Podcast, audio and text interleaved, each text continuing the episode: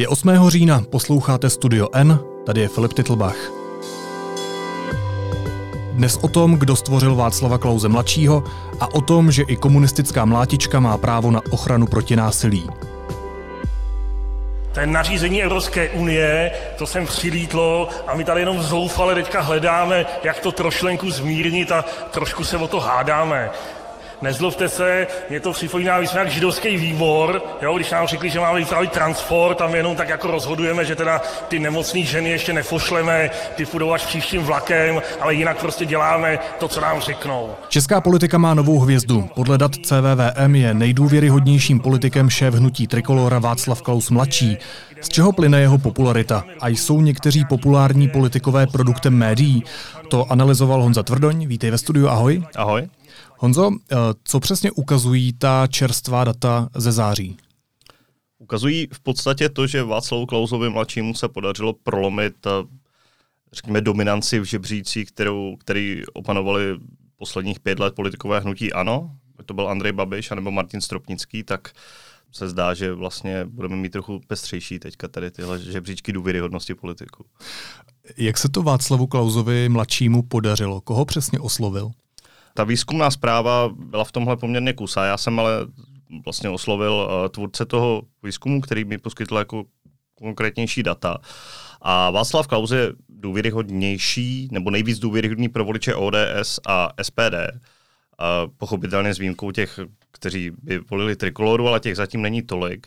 A mezi ostatními stranami to má tak nějak zhruba jako podobný tu důvěru, kromě komunistů. Tam u nich tak, uh, u nich tak populární není. Co je vlastně celkem zajímavé, tak uh, Václava Klauze podporují, nebo mu důvěřují více lidé, kteří věří, věří v systém, kteří věří v ústavní instituce, jako prezidenta, mm. vládu, poslaneckou sněmovnu i senát dokonce. Jsou to lidé, kteří se více zajímají o politiku, komentují, vlastně čtou zprávy a co je poměrně zajímavé, tak jsou to lidé, kteří, ne, nebo nejvíce mu důvěřují lidé, kteří žijí v Ústeckém nebo Zlínském kraji. Naopak uh, problémy, respektive velká výzva pro Václava Klauze bude přesvědčit lidi v Moravskoslezském kraji, aby důvěru právě vložili v něj. Ta zpráva, o které mluvíme, tak uh, kvůli ní se sociální sítě opět rozvířily, a to podle politických preferencí jednotlivých uživatelů. Um, ty jsi ale všiml, že řada komentářů se nesla v duchu, že Klauze mladšího stvořila média. To není úplně nelogická úvaha.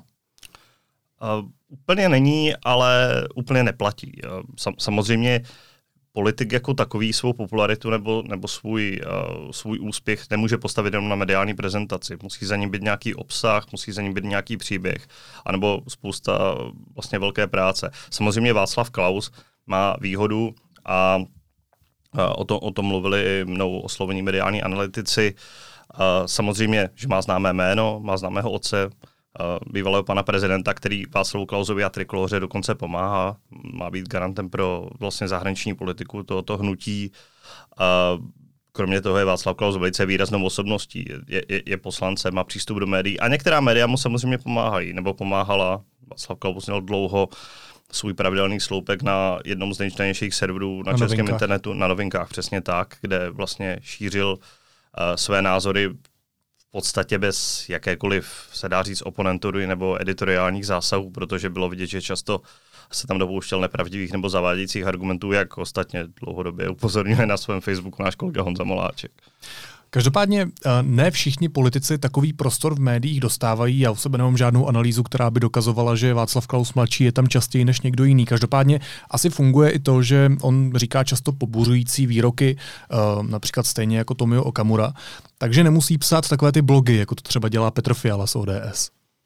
Je to, je to samozřejmě tak, tak jako to, to vidíme asi všichni, že média uh, velice často vyhledávají právě jako výrazné výroky, pobuřující, Eh, hledají konflikt, takže když politikové, kteří umí právě říct takové ty věty, takové ty soundbity, které prostě lidi a média zaujmou, tak se dostanou do titulku a tím pádem se do toho veřejného prostoru dostávají za, za znova. Byť by to byly třeba naprosté banality, které vlastně jsou v podstatě irrelevantní z pohledu jako důležitosti pro občany. To už je to jméno tatínka zmínil, ale mě by zajímalo, nakolik pomáhá jméno Václav Klaus starší Václavu Klausovi mladšímu já to neumím nějak kvantifikovat, ale z mého pohledu je jako nesporné, že nějaký vliv to má, protože a kolik tady máme vlastně bývalých prezidentů. Máme tady jednoho, který se tady zapojuje do politiky, je veřejně činný, je veřejně aktivní, stále publikuje. Má institut. Má institut, má své zápisky z cest, má problémy s nudlovou polévkou, to berme jako nadsázku, ale o tom, na tom se shodují i mediální analytikové, že prostě to jméno a ta značka Klaus je prostě významná. Václav Klaus tady byl jeden z nejvýraznějších politiků po revoluci, byl předseda vlády, byl předseda sněmovny, hmm. byl předseda jako ODS, byl prezidentem dvě volební období, takže to určitě neškodí.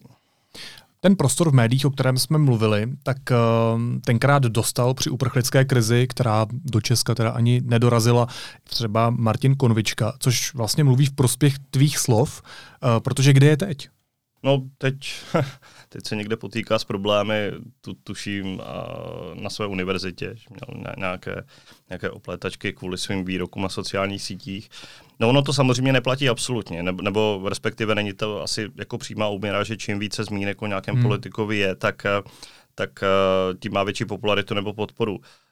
Zase z mého pohledu asi záleží i jako pořád na tom, na, na tom obsahu jako těch zmínek. Když si vezmeme, že o Martinu Konvičkovi byla řada zpráv, že vyjeli na staroměstské náměstí s nějakými velbloudy v přestorní za islámský stád a hráli tam na vojáčky. Dobrá muslimka Anna Šabatová. Ještě lepší muslimka Valachová. Tak a to je asi věc, která vlastně tomu politikovi určitě nepomůže. Tak je otázka, jako jestli Martin Korvička je politik, no opakovaně kandidoval do Senátu, takže řekněme, že ano. Ale Druhý příklad může být Petr Obejšek, že jo? to byl vlastně jeden ze zakladatelů strany Realisté, která už se rozpustila a, a mentor téhle strany a byl vlastně takovou vlastně komentovala spíš na sociálních sítích než médiích. Jakože řada zmínek o nich, o nich byla, protože točili taková zábavná videa, která asi neměla být zábavná, ale působila tak. Co by táto dělal, kdyby třeba drak chtěl sežrat mámu? Tají se děti. A táta říká, vyfotil bych to na mobil. Ale to není pravda, děti. On by bojoval jako lev. My realisté to víme jenom vlastně ta přítomnost v tom veřejném prostoru jim ještě nezaručila ten úspěch. No. Na, navíc je otázka, jako na, nakolik zrovna tady ten segment a segment politický, vlastně euro, realistický, euroskeptický nebyl prostě přesycen jinými stranami, které byly prostě důvěryhodnější. Že mentorství nefunguje, možná ani stoprocentně nefungují zmínky v médiích. Co tady pomohlo tomu Václavu Klausovi mladšímu? No, mu samozřejmě jednak pomůže to jméno jako takové, a na tom se opět zhodují tím dali analytikové. Za ním prostě jako je příběh, za ním je spousta práce, on je jako známý, on je odborník na školství, byl dlouho ředitelem, uh, ředitelem jako ví, ví, jednoho z, jako z nejznámějších gymnázií v republice. Uh, on je vlastně poslanec, má jako řadu schopností a teď se můžeme podívat, a často to bývá karikováno, že teď je ze svým hnutí trikolora na cestách, že vlastně objíždí, stejně jako to dělal kdysi dříve Tomio Okamura, že objíždí každou dědinu pomaly v zemi, každý zaplivaný kulturák, když to řeknu takhle, hmm. takhle prostě. A ono to prostě funguje. Jo. Tam jako může dojít pět lidí, ale ti lidé si to mezi sebou řeknou. Ten politik je mezi těmi lidmi. A tuším, že z nějakých výzkumů pořád plyne, že jako na voliče nejvíc funguje právě ten přímý kontakt. Že si prostě na toho politika můžou šáhnout, můžou mu říct, tam v té Praze to děláte blbě, jo, jo, hmm. děláme to tam blbě. Ono to prostě funguje. A tohle je důležité, myslím, že Václav Klaus to vlastně dělá velice chytře, že si to vlastně odmaká jako teďka od spodu. A tomu pomáhají v té popularitě. Takže jsme se nikam nedostali od doby, kdy jezdil autobus Zemák. Funguje to pořád stejně? S- samozřejmě jako je jako řada, řada nových nástrojů, zejména s nástupem sociálních sítí, kdy ti politikové už nemusí spolehat tolik na tradiční média, ale volí si vlastně vlastní cesty, eh, jak dostat svá sdělení jako na veřejnost.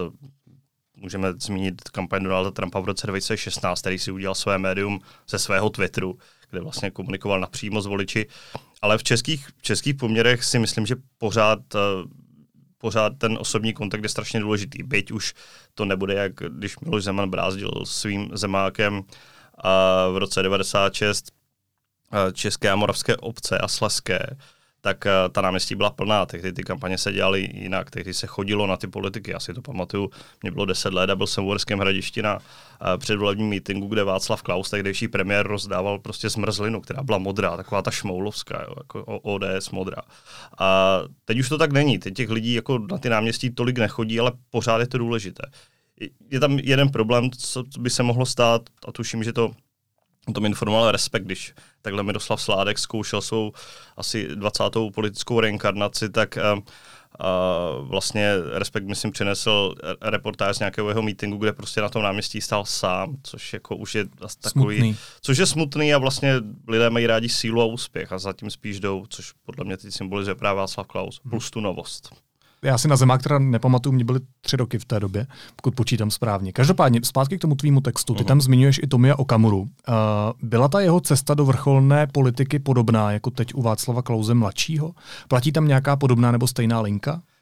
Já myslím, že podobnost je v tom, že Tomio Okamura měl měl taky jako velice snadný přístup do médií. O něm se vlastně často říká, že on byl taková ta mluvící hlava, která když zavolal novinář kdykoliv, mm-hmm. tak on prostě došel a okomentoval cokoliv. Navíc on byl vlastně odborník na cestování, na cestovní kanceláře, takže komentoval, kdykoliv se někde turisté zasekli v zahraničí nebo nelétala letadla.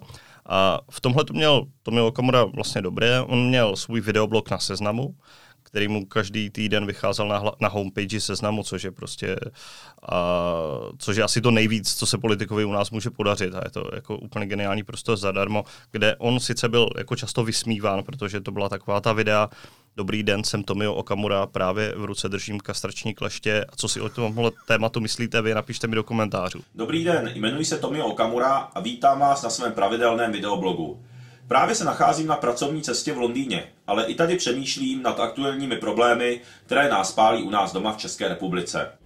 V ruce držím jeden z, eh, z exponátů. Jsou to eh, kastrační kleště, která byly používány pro velká zvířata ale i tady přemýšlím nad aktuálními problémy, které nás pálí u nás v České republice. Ale je to prostě pořád další prostor, kdy ten politik může zadarmo takhle krásně komunikovat s voliči, nebo se profilovat a zvyšovat to své povědomí. Protože on tehdy kandidoval do senátních voleb nejprve a tomu strašně pomáhalo, protože vůbec ti lidé ho tam znali, tam na Zlínsku. Um, já už jsem zmínil druhou podobnost a to je ta, že on si to prostě odmakal, tu kampaň. On vlastně objížděl všechny ty kulturáky se svou zábavnou show a myslím, všude dobře, tak co doma, nebo ně, ně, nějak tak se to jmenovalo, kde objížděl s bubnujícím hudebníkem Vítěou Vávrou a doktorem Šmoldasem a vyprávěli tam nějaké vtipy, ale prostě to fungovalo. No. A podobně to teď dělá Václav Klaus. To mě a mrzí, že jsem neviděl. To já ti pošlu odkaz. Potom. Dobře. A když teda schrneme to, co ty píšeš v té analýze, uh-huh. co z toho vyplývá?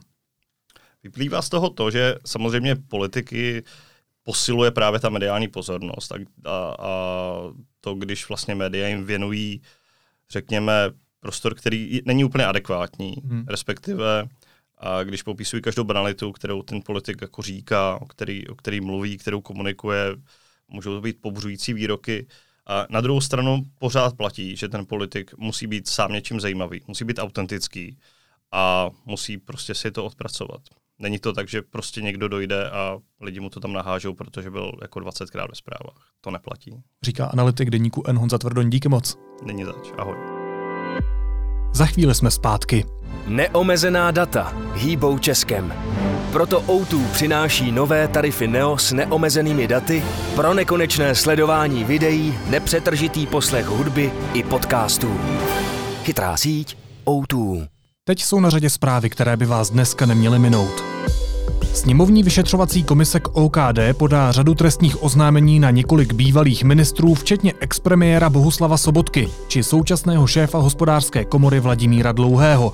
Míří také na miliardáře Zdeňka Bakalu. Výbory Evropského parlamentu jednomyslně potvrdili Věru Jourovou jako místopředsedkyni Evropské komise pro hodnoty a transparentnost. David Rát nastoupil místo v Praze do vězení v Teplicích. Bývalý hejtman dostal za korupci při zadávání tendru na rekonstrukci zámku Buštěhrad na Kladensku sedmiletý trest. Pokutu 10 milionů, kterou mu soud uložil, Rát nezaplatil. Světově uznávaný fotograf Jan Saudek deníku N potvrdil, že má 28. října dostat vyznamenání od prezidenta Miloše Zemana. Umělec říká, že už se ptali, kam mu mají poslat pozvánku. A teď další téma. Starosta městské části Praha Řeporie Pavel Novotný vyzval na Twitteru k vraždě komunistického poslance Zdeňka Ondráčka. Policie teď Novotného stíhá a na sítích se vzrušeně debatuje o svobodě slova. Přináším vám teď komentář Evy Romancovové z deníku N.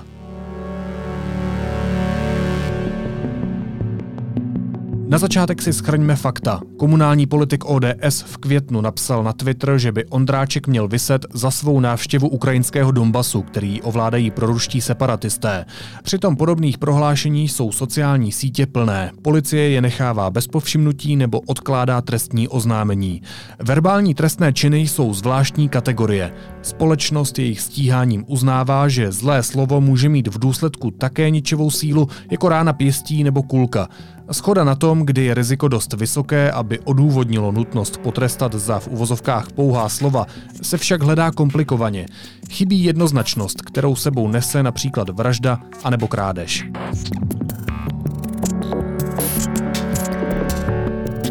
Kromě toho u řady verbálních trestných činů porovnáváme konflikt dvou chráněných zájmů, kde na jedné straně stojí nejdůležitější politické právo, tedy právo na svobodu projevu. Nejen společnost se nedokáže dobře shodnout na tom, kdy nějaký projev přestoupí hranici, za kterou se z něj stane trestný čin. Ani příslušné orgány nepostupují plně ve shodě a jejich posouzení je pro veřejnost často zcela nepředvídatelné. Z posledních několika let lze vyjmenovat řadu kontroverzních výsledků. Například tykadla domalovaná na předvolebních plakátech byla posouzena jako trestný čin. Přání smrti nebo znásilnění aktivistce bylo odloženo s tím, že trestné není. Výzvy k usmrcení prvňáčků na fotografii naopak jako trestné posouzeny byly a fiktivní popravy představitelů vlády na odborářské demonstraci byly v pořádku. Toto nekonzistentní posuzování vzbuzuje obavy, zda jsou policisté a státní zástupci ochotni a schopni nebezpečnost takového jednání identifikovat. Jako v řadě jiných oblastí se přístup liší okres od okresu. V kauzách tohoto typu ale ještě častěji než v jiných hrozí, že úvaha konkrétního policisty nebo státního zástupce podlehne jeho politickým preferencím a sympatiím. Není těžké chovat se nestraně v situaci, kdy je osoba s opačným názorem akutně ohrožena na životě. Za to je ale mnohem těžší posoudit nestraně nebezpečnost verbálního projevu, se kterým člověk plně souzní, jen by ho on osobně třeba neformuloval tak razantně nebo agresivně. Patrně i proto nejvyšší státní zastupitelství v této věci plánuje školení, které by mělo postupy sjednotit. Problém je i v možnostech a kapacitě policie takové trestné činy dohledávat. Horkou linku, prostřednictvím které mohla veřejnost oznamovat podobné případy, policie zrušila v první polovině minulého roku. A slibovaný nový nástroj, který měl být sofistikovanější, stále nezavedla. Nějaká forma automatizovaného monitoringu internetu pak spíše než nadšení vzbuzuje obavy, abychom se nepřiblížili ruskému manipulativnímu řešení extremismu na síti v kontaktě nebo čínskému šmírování vlastních obyvatel. Nakonec však i bez technických nástrojů může být trestání verbálních projevů ze strany státu dostatečně kontroverzní a nemusíme chodit ani příliš daleko. V sousedním Polsku je už déle než rok trestné prohlásit, že Poláci měli jakýkoliv podíl na vyhlazování židů za druhé světové války. Ostatně pokusy o uzákonění trestání urážky hlavy státu máme v České republice také v čerstvé paměti. Problém zasahuje ale i do mnohem hlubších vrstev práva. Už studentům nižších ročníků právnických fakult se vysvětluje, že zákony mohou v demokratické společnosti fungovat pouze v případě, že na nich panuje společenská schoda. Je-li represe vnímána jako nespravedlivá, je její uplatňování kontraproduktivní. Známá poučka, podle které je právo pouze jakýmsi minimem morálky, vlastně říká, že zakazovat se má jen naprosté minimum toho, co lidé považují za zavržení hodné. Soudy pak nabádají k opatrnosti při posuzování verbálních projevů, když opakovaně judikují, že v případě veřejné debaty, a zejména debaty politické, je nutné dávat přednost svobodnému názoru, a to nejen kultivovanému, ale i takovému, který je zraňující, šokující anebo znepokojující. Současná kauza starosty Novotného ale víc než co jiného ukazuje, že ochota hledat pochybení pro vulgární a šokující projevy se štěpí podle politických sympatí a preferencí posluchačů. Dva projevy, z nichž každý vybízí k velmi drastickému řešení jevu, který se autorovi nelíbí. Za prvé, já bych si přál, aby za tohle Ondráček vysel. Lidi jako Ondráček není trestné utrácet. A za druhé, ještě že jsou ze základní školy plynárenská, řešení se přímo nabízí. Lidé, kteří odsuzují rasistické slovní útoky na romské děti, nemají problém souhlasit s agresivními útoky na politického oponenta a naopak. Jak ale nalézt schodu nad tím, jaké projevy stíhat, pokud ne nepodstatná část obyvatelstva sice neschvaluje zabíjení, ale v případě migrantů a jejich dětí nebo naopak zrádných komunistů je ochotná udělat výjimku? Nelze se tvářit, že jsme schopni sladit názory rozpoucených táborů. Pokud ale máme v této zemi společně žít, musíme být schopni stanovit pro všechny stejnou hranici a tu respektovat. Touto hranicí je ochrana jedince proti násilí. A je jedno, kolik pochopení můžeme na jedné straně mít pro rozhořčení vyvolané vlastizrádným podlézáním cizí mocnosti, která vrací do Evropy válku a působí utrpení tisícům lidí, nebo na druhé straně pro částečně přirozený, ale mohutně uměle přeživovaný strach z cizího, přerůstající v nenávist. Odsuzujme podporu agresivní velmoci, která napadla suverénní stát a zabrala mu část území. Netolerujme ale vybízení k tomu, aby byl kdokoliv utracen. Ani poslanec Ondráček. A na závěr ještě jízlivá poznámka. Historik Michal Stehlík sepsal a odeslal dopis Tomiu Okamurovi. Nabízí v něm jemu i celému poslaneckému klubu SPD zdarma semestrální kurz soudobých dějin, a to kvůli, cituji, fatálnímu nedostatku základních znalostí. Kurs zahrnuje i seznam doporučené literatury a část z ní bude pro potřeby názornosti i komiksového charakteru. Ať žije celoživotní vzdělávání. Naslyšenou zítra.